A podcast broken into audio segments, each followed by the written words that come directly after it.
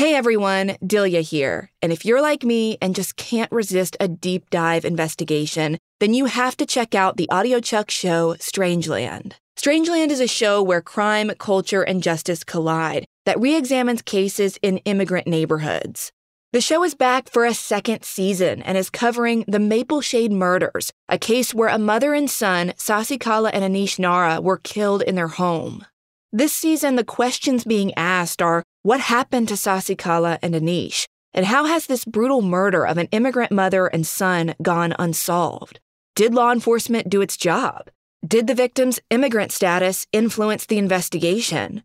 Or was justice lost in translation? Authorities won't answer those questions. In fact, they won't talk about it. So we conducted our own investigation, discovering new leads and potentially bombshell revelations. This is the story of the Maple Shade murders, the story of seeking justice for Sasikala and Anish. Listen to Strangeland, where crime, culture, and justice collide, available wherever you listen to podcasts.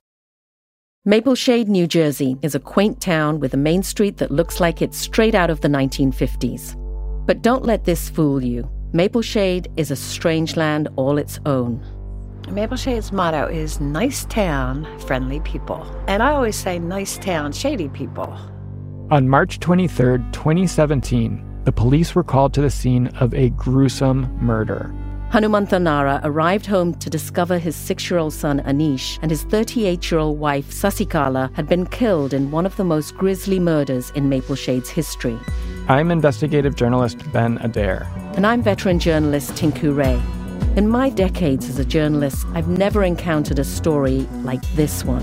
In our new season, we head to suburban New Jersey to look into how a brutal murder of an immigrant mother and son could go unsolved for so long.